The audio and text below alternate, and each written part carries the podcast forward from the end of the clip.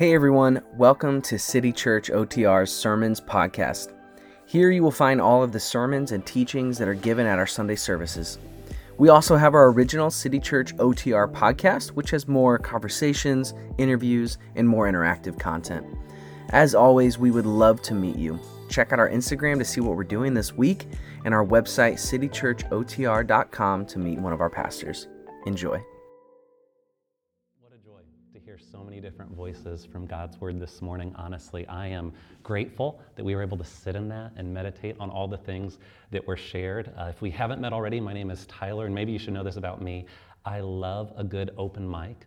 Uh, I used to judge open mic poetry contests in Kansas City, Missouri when I lived there, and I began this year uh, singing karaoke, which is like the ultimate open mic. So, um, honestly, that sharing of what God's teaching all of us and what we can find from His Word uh, meant a whole lot to me, and I hope it meant a lot to you as well. Um, we've already opened our Bibles together this morning, um, and I'm encouraged with the passage that we're shared. And still, I'm excited to get to spend the next few minutes with you focusing on the book that we've been studying for the past few weeks, the book of Philippians. Um, it's an ancient, ancient text that's been passed down to us, um, and it's a letter that Paul wrote to first century Christians who were settled in this Mediterranean city. And we've titled our journey through this text Open Handed. Uh, because time and time again, as we've explored Paul's letter to this church, we've heard his call to them, to the initial audience, and to us, those who are reading it now, to open our hands, um, to embrace unity, to embody humility, uh, to persevere in the face of difficulty. And, and this morning, we're going to find similar encouragement and challenge as we dive into the third chapter of the book of Philippians. But before we get going, uh, I just want to take you back for a minute to high school. Uh, I'd love to take you back to high school, to that precious uh, and sometimes awkward and sometimes nerve wracking stage of life where so many of us begin to come into our own, um, where we start to define ourselves, leaning into our own interests. Uh, making some big decisions that shape the trajectories of our future. And so I'd love to ask uh, what were you like in high school? Do you remember what were you like in high school? Uh, perhaps that was just a few years ago or maybe it's been a few decades. Uh, maybe for some of you it's coming up in just a little bit, and you're either looking forward to it with excitement or you're fearing it with great dread. But if it's in the rearview mirror for you, what were you like in high school? Uh, what can you remember about who you were then? Um, I know for me, I started high school with four goals, um, small goals, just four goals. I wanted to be student body president valedictorian, homecoming king, and prom king. Uh, these are my goals. I wrote them down. I don't know if you guys are goal people. I said these are my four goals. And I am pleased to report this morning that I earned a valedictorian's GPA. Uh, that I was student body president, ran unopposed, right? That means everyone was afraid uh, of the, the, whatever, the legacy of the dynasty. But there is only one crown uh, in my closet. I got homecoming king. I did not get prom king. I lost it to Andrew Sorich, who is a sworn enemy to this day. Uh, and actually, he's a very, very sweet guy. He was good then. Uh, he's good now. But when I look back at my high school days, I smile uh, because those were very driven days for me. They were filled with tenacity and focus, energy and effort. I had so much I wanted to do. And there was so much success on my mind. I was eager to achieve, and so I put my full effort into pulling it all off. And honestly, that kind of single minded determination uh, that desire to get things done, to pull things off with excellence and just a touch of pizzazz, uh, it is still true of me to this day. So I look back at my high school days and I smile, and yet uh, I'm also able to recognize that so many of those high school accomplishments were performances. Uh, that they weren't just for me, they were for others, that they were ways to earn the attention and the admiration of those around me.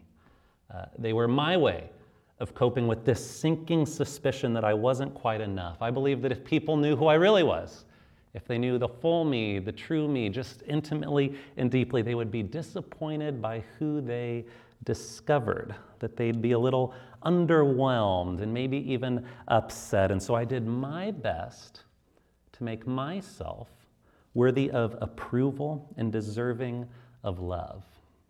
I won't ask anyone to raise hands, but can anyone here relate to that? Does anyone know what that's like? See, I believe that many of us, maybe at one time or another, have embraced this kind of posture, uh, maybe in a relationship, maybe in a family system or at our workplace, this kind of posture that says that we need to work our way into being affirmed or accepted by others. That uh, all we can do, let's muster up our best effort and give our very best so that we can receive favor and praise for our dedicated efforts. Uh, we've thought that outstanding performance will bring us the recognition and the acceptance that we desire. And this morning, I want to go one step further and suggest that this dynamic uh, it doesn't merely color our relationships with other people or other groups of people, but this can actually shape our interaction with God. You see, as a pastor, I have the privilege of speaking with people about their spiritual life, so I get to hear a lot of awesome processing of how people understand their relationship with God. And frequently, because uh, I hear a lot of these stories. I'll hear stories that go like this. They'll say, uh, Tyler, I, I started out in my relationship with God trying to offer God perfection perfection. I wanted to give him my absolute best, and so I lived according to this like strict, strict code. And I said, well, I'll be, I'll be perfect for God. And I knew that as long as I pre- behaved perfectly, uh, that God would be pleased with me. But then Tyler, like perfection proved a little hard, so I settled for like performance. If you can't do perfection, I'll at least like do my best to perform. And I might not be perfect, but I can at least be better than other people. Uh, so performance, that's my new tagline. And I know that'll make God happy. I'm going to give him my genuine, genuine, genuine effort. I'm going to perform, perform, perform, perform, and God will be pleased with me. Well, but then Tyler, like, you know, I did something I never thought I'd do. I said something I never thought I said. And so it wasn't perfection anymore, performance, but it's just like, hey, I can like purchase some approval back. Maybe if I do something like really, really above and beyond. Maybe if I'm like super duper good, or I volunteer really regularly, or I'm like incredibly generous in one moment, I can purchase back some of that favor that I lost because man, the perfection couldn't happen. The performance failed. Now I'm going to kind of purchase God's attention and buy back his love and affection. So, perfection, right? Performance, purchase.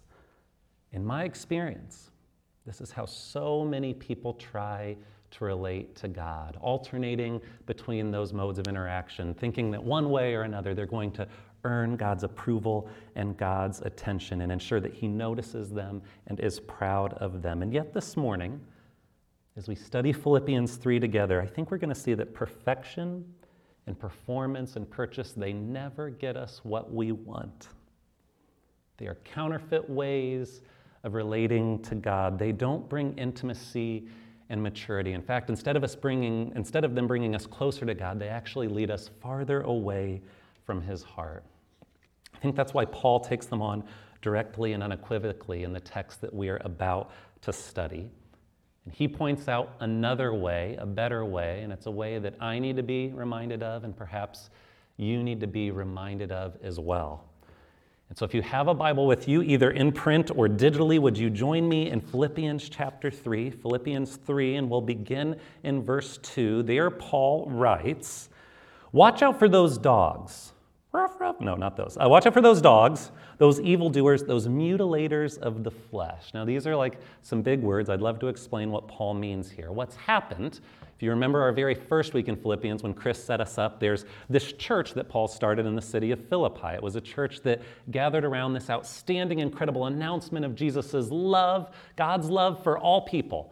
And so, if you remember again that first week, Chris so boldly taught us that there was a wealthy woman, right? And there was a slave girl who'd been free, and there was a blue collar worker, and they came together, gathered around the message of Jesus. So they're there in a new little church.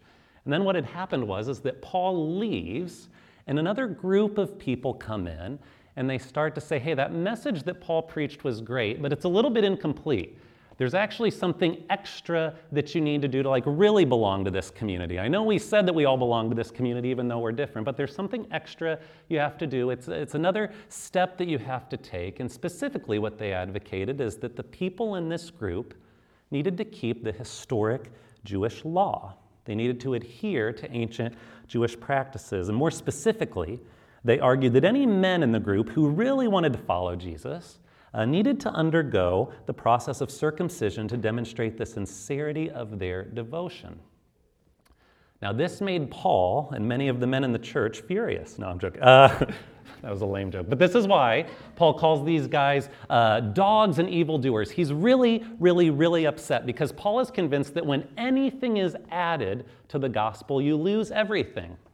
When anything gets added, you lose everything. When any rule is added to Jesus' teaching that Jesus didn't say, when any practice is required as a way of proving oneself as worthy of God's love or attention, when anything is added to the gospel, you lose everything.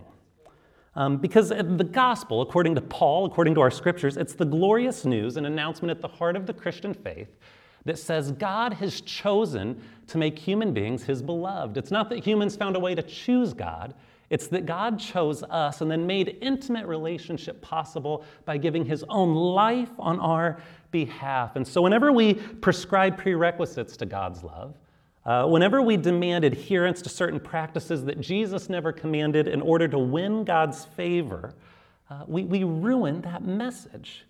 And so these people who've come into the community, in, in Paul's mind, they're tainting this good news, and Paul won't stand for it.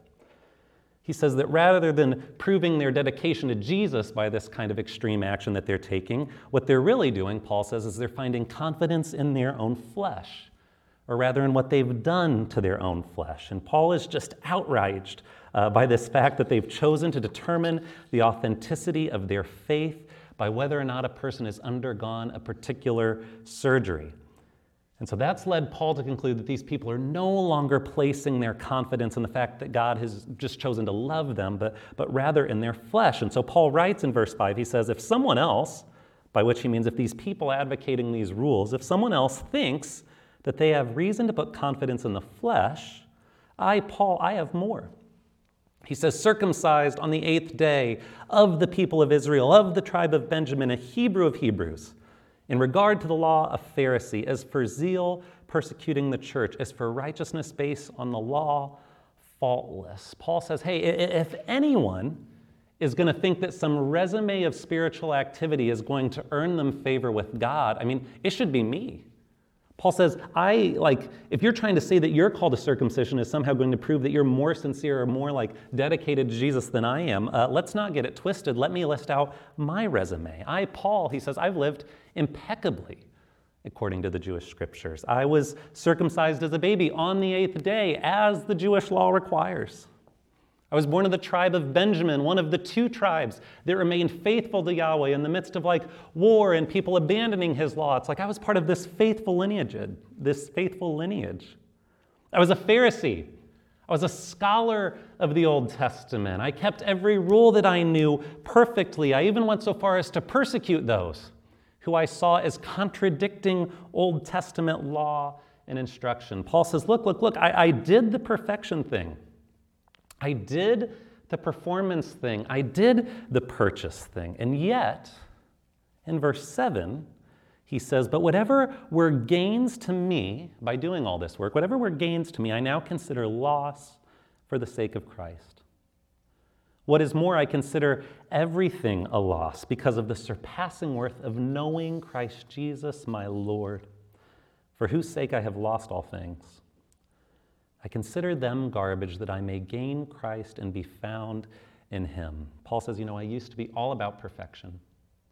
I used to be all about performance. I used to think that I had to purchase God's approval and love, but now all that effort and all that energy and all that endeavor, it is worthless to me. I just don't want it. Rather, I want to know Christ. You know, I want to know Christ. That's all that matters to me. And when I hear Paul's words here, it kind of reminds me of like that really clear thinking that usually comes in the midst of like a tragedy or you get some bad news that just puts stuff into perspective. You know, like you're super busy, you're going along life, you have like everything scheduled, and there's 30 different commitments out there in the world, and then, you know, maybe a friend gets some really harsh news or a family member gets a real bad diagnosis, or you get a call that just leaves you like breathless and you're like, where do I go now? And in that moment, right, when bad news comes, generally, we're left with outstanding clarity about what matters most, at least for a minute. And all the stuff that feels like we can never say no to, and no, we've got to keep running, and this has to happen, it's just like, oh no, no, I know immediately what I can drop because I can see with crystal clear focus that something that matters more is at hand, right? There's something big going on. And I think similarly, Paul has like this crystal clear moment here when he says, I was zealous about all these things, and I was doing all those things, and then something happens, and now I know what really matters most. I just want to know Christ. Right? I just want to know Christ. And to make his point crystal clear, Paul lays out what I want to call his personal mission statement. It's him just sharing his heart's deepest desire. He declares what he's learned about relating to God. He gives a really a clear statement about what he wants and where he's headed. In this like little chunk of scripture, it really, really inspires me. It was one of the first passages I memorized in college when we got real excited about following Jesus together. Um, so it inspires me, it challenges me, and it's my prayer that it will inspire and challenge you as well. So listen to it as I read. Paul says this in Philippians 3, verse 10. He says, I want to know Christ. Yes, to know the power of his resurrection and participation in his sufferings, becoming like him in his death, and so somehow attaining to the resurrection from the dead. Not that I have already obtained this or have already arrived at my goal, but I press on to take hold of that for which Christ Jesus took hold of me. Paul says, Look, I, I just want to know Christ.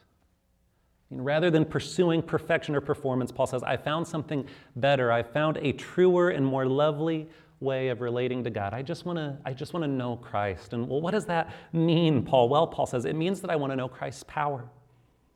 I want to know his power. I want to know the power of his resurrection, that power that makes dead things come alive, that power that gives ruined relationships a second chance, that power that gives like dark pasts a really bright future. He says, I want to know that power. I want to experience it personally. I want to know Christ's power. I know he has power. I know he uses it to restore and redeem and rebuild things. And I want to know it, Paul says. I want to know the power of his resurrection, and I want to participate in his sufferings. I want to be like him in every way, Paul says. And so I know that to be like Jesus means that every so often I'm going to have to, to suffer. It means that some things will be difficult. It means my heart's going to break when people choose things that aren't best for them. It means that I'll be misunderstood and mischaracterized. It means that some might even take advantage of my goodwill and generosity. Paul says, I, I know that could happen, and yet still I, I want to know Christ. Even in his sufferings, I want to participate in them. I want to be like Christ in that way. I want to know his power. I want to participate in his sufferings, and, and I want to walk on his path. I want to press on. I want to be on this journey for the long haul. I mean, learning to live like Jesus lived and to love how he loved, doing what Jesus would do if he were me. Paul says perfection, performance, purchase. I'm over all that. And those are lifeless pursuits, but Christ's power, participation in His suffering, walking His path, that's energizing to me. That's captivating to me. That's who I want to be and where I want to go. You see, friends, I think the truth is that there is comfort and confidence uh, that comes from living a life of faith that's more characterized around perfection and performance. Um, simply put, there is comfort that comes from following rules, and following rules can give you confidence. I mean, imagine this. Let's go back to first century Philippi. Imagine that you're a person in the first century living, you know, in this city of Philippi, and maybe you've grown up, grown up around, you know, the traditional Jewish law, and so you've heard these rules that are designed to facilitate communion with God. You've grown up in this kind of world. And now you hear about a group of people who claim to worship your God even though they haven't performed the same ceremonial surgery that everyone in your family has been experiencing for centuries. I mean, you would feel a little uncomfortable, wouldn't you?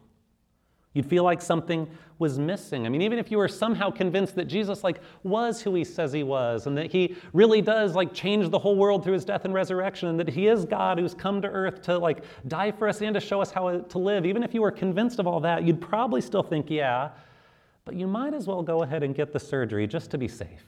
You know, just to be safe. It's the comfortable thing to do. Maybe. That's why. It's the comfortable thing to do. Should have thought about that when writing, right? But it's, it's what we've always done. It's what we've always done. There's comfort and perfection and performance. And there's confidence there. There's confidence because when you adhere to a particular rule, particularly if that rule is a difficult rule, uh, you become confident in your self control, in your persistence, in your tenacity. When you keep a rule, especially a rule that other people have a hard time keeping, uh, you start to believe, hey, I'm like, I'm doing really well. You know, I'm crushing it. I'm making this happen all by myself. There's, there's confidence that grows in keeping rules. But in Philippians 3, Paul invites us to place our confidence in something else. Or rather, he invites us to place our confidence in someone else. I mean, Paul says, if you want confidence that your faith is sincere, you should look to Christ. I mean, do you know him? Do you know his power? Are you participating in his suffering? Are you walking his path? I mean, if you are, Paul says, find your confidence there. And if you're not, Paul says, I mean, the, the invitation is wide open. Mean, God's love, the announcement of God's love being for all people is still true, Paul says. These people are destroying that message. I, Paul, I've said all along that, like, God's done all the work, and his love is available, and he's invited you to live how he would live and to love how he would love. And so, while this teaching from Paul might sound freeing on one hand, because it liberates us from unnecessary religious rules and from like these human made checklists that we might make to prove that, like, oh yeah, I've got confidence, I got comfort, I'm doing well, I, am making things happen. While it might be freeing on one hand, I can imagine that it also sounds overwhelming on the other. Because, like, how do you really know that you know Christ's power?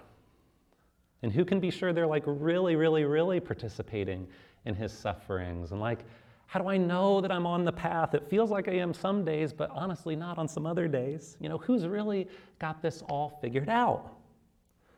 We get it, Paul. You don't want us to be confident in like performance anymore, or you don't want us to try to aspire to like perfection all the time. You want us to like remember that ultimately, first and foremost, it's all about knowing Christ. And yet, how can we like know that we know that we know Christ? And I think Paul knew we might feel this way. In fact, I think he might have anticipated this concern, which is why he concludes this portion of the letter by saying this in verse 13 and 14. He says, Brothers and sisters, look, I do not consider myself yet to have taken hold of it. But one thing I do, forgetting what is behind and straining towards what is ahead, I press on towards the goal to win the prize for which God has called me heavenward in Christ Jesus. Paul says, Hey, look, friends, I haven't figured it all out. I don't think I know Christ's power perfectly. I think there's more suffering I could experience. I think there's ways I could walk the path more faithfully. I haven't figured it all out, but, but I'm giving it my best.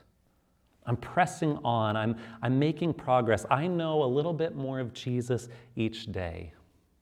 You see, the thing is, I don't think that Paul is lax. I don't think that he's like, he doesn't really care, he's lackadaisical. Paul isn't lax, but he is patient. He knows that a key ingredient of spiritual growth is time. He knows that God's work in him is going to take a lifetime to complete. I mean, he knows that there is so much beauty and mystery and glory and like truth, but fun, but reality, but challenge in Jesus. And he's like, it's going to take me a lifetime even just to scratch the surface. So he's not worried that he hasn't arrived there just yet. But rather, Paul's confidence in his faith comes from his commitment to like stay the course, to keep growing, to keep knowing just a little bit more of Jesus every day. He said, Not that I've already obtained this, right? And I haven't arrived at the goal, but I'm pressing on each day, I mean, towards the goal to win the prize, right? To follow Jesus, to like live for this big calling that God's given me in Christ. He wants to become a little bit more like Jesus each day, uh, which just makes me want to ask friends too, like, like, what about you? You know, is this how you think about your life of faith, if you think about your life of faith? I mean, how do you think about your relationship with God? Do you think about it never? Sometimes? Are you relying on like perfection and performance to make you feel good about how you're doing there? To bring you comfort or confidence that you're sincere in your faith? Or is it possible that there's an invitation this morning from Paul, from Jesus, from Scripture to allow a new source of confidence to spring up within you, like a, a confidence that comes from knowing, hey, I'm committed to becoming a little bit more like Jesus each day? I mean, is your confidence rooted deeply in the fact that God loves you and has chosen you and that He's going to keep calling you to deeper and deeper and fuller experiences of Him? Or is it rooted somewhere else? I mean, what happened to Paul was that the epicenter of his spiritual life shifted from performance and perfection to knowing Christ's power, participating in his sufferings, and walking his path. I mean, where's the epicenter of your faith? You know, we started our time this morning by thinking about ourselves in high school. And so, honestly, I want you to consider that again. I mean, think about yourself in high school and from however long it's been, whether it's been recently, uh, whether it's been a little bit longer, I mean, however long it's been, like, how have you changed since you were 15 or 16? How have you changed? You know, how much have you learned?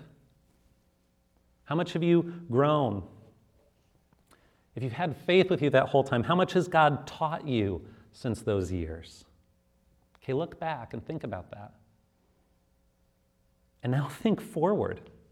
I mean, think about how much more is there for God to teach you?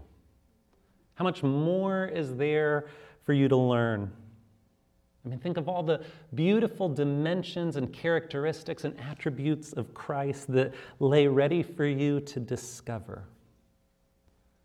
You see, as we prepare to leave this place this morning, I want us to pray that we would have open handed embrace of those lessons that are still to come that we would take Philippians 3 to heart and that we'd recognize that, hey, it's never been our performance or our perfection that has earned God's love for us, but rather because of his love, the entire beauty and benefit of Jesus is available for us. And it's not something I'm going to accomplish immediately or receive immediately, but it's something that over a lifetime is going to reshape me. And it's a path that I'll walk that I will never regret.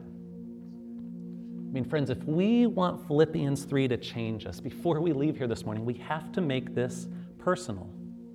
We have to make Paul's transition away from performance and perfection and towards walking Jesus' path. We have to make that transition our own. We have to make it personal. So I just want to ask you here what does it look like for you to make this passage of Scripture personal? I mean, what could this look like for you? And is there kind of like a rule keeping and performance attitude that you need to lay down? You're like, honestly, Tyler, you're right. There are some things in life that are giving me so much comfort and confidence, but like, it's a hollow pursuit. It's a shallow endeavor. Are there rules that you need to lay down? Do you need to get on Jesus' path? Perhaps you need to experience more of his power, or you need to open yourself up to enduring more suffering on his account. Are there lessons you need to learn from Jesus? Lessons in patience, lessons in love, lessons in humility or truth telling or selflessness or joy? I mean, I'm trusting, we're trusting as a church that even now the Holy Spirit could bring something to mind as we're sitting in this room, that God could give you a very clear next step to take this week for how you can leave performance and perfection behind and instead embrace this invitation to walk the path with Jesus for the long haul over a lifetime. If that's something you want to talk about or process with something, I know Chris or I or other folks from our teams would be glad to talk about that in the lobby with you or throughout this week over coffee. But as we get ready to wrap up, friends, I want you to know this. Did you know that when the wife of Billy Graham, the great evangelist Ruth Graham, died in 2007, she chose to have her tombstone engraved with words that had nothing to do with perfection and nothing to do with her achievements. They didn't like reek of performance. She wasn't talking about per- purchasing divine approval. Instead, Ruth Graham selected words for her tombstone that had everything to do with the fact that as long as we're alive, God is at work in us and on us and through us and beside us. See, here's what the story, uh, this is what they say. They say Ruth Graham, she was driving one day along a highway through a construction site. And there were miles and miles and miles of detours and cautionary signs and machinery. And when she finally came to the edge of this like particularly awful stretch of road that they were fixing up, she saw a sign at last that said, End of construction, thank you for your patience. And if you would go to Carolina, I think North Carolina, where Ruth Graham is buried, you would find on her tombstone, End of construction, thank you for your patience.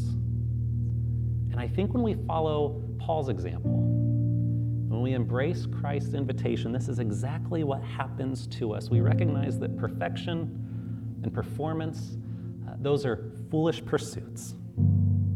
We discover that knowing Christ in every dimension is life, is joy, is peace, is fulfillment, is sustaining. I mean, it's a lifelong journey that one day will come to a glorious end.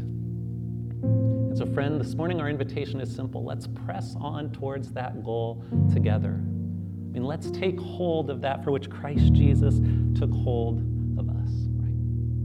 And as we begin that journey, um, would you join me even now, just as a prayer for God's help in that process? Lord, we, uh, we thank you for the ways that you have freed us from the pressure that can come with trying to perform for your love. We thank you that that doesn't need to be how we relate to you, that you're not looking for us to achieve some kind of like thing, resume to, appro- uh, to prove our worth for you, but rather that you love us uh, just as you are, that your cross shows that and demonstrates us. So thank you for that reminder. Yet at the same time, Lord, we see how beautiful it is just to know you, to know your power, even to know your suffering, God, and then, of course, to know the way that you live, to walk your path to live how you would live if you were us. And so it's daunting when we think about it all together, Lord, but we know it's a journey you've designed to take a lifetime. And so would it be one that you lead us on step by step? Could you help us this week to know what the next step is for us? May we have the courage to take that step, and then to take the step after that, and the step after that. And Lord, may it be a delight to be on this journey of knowing you. We bring these things to you. We ask it in your Son's powerful name. Amen.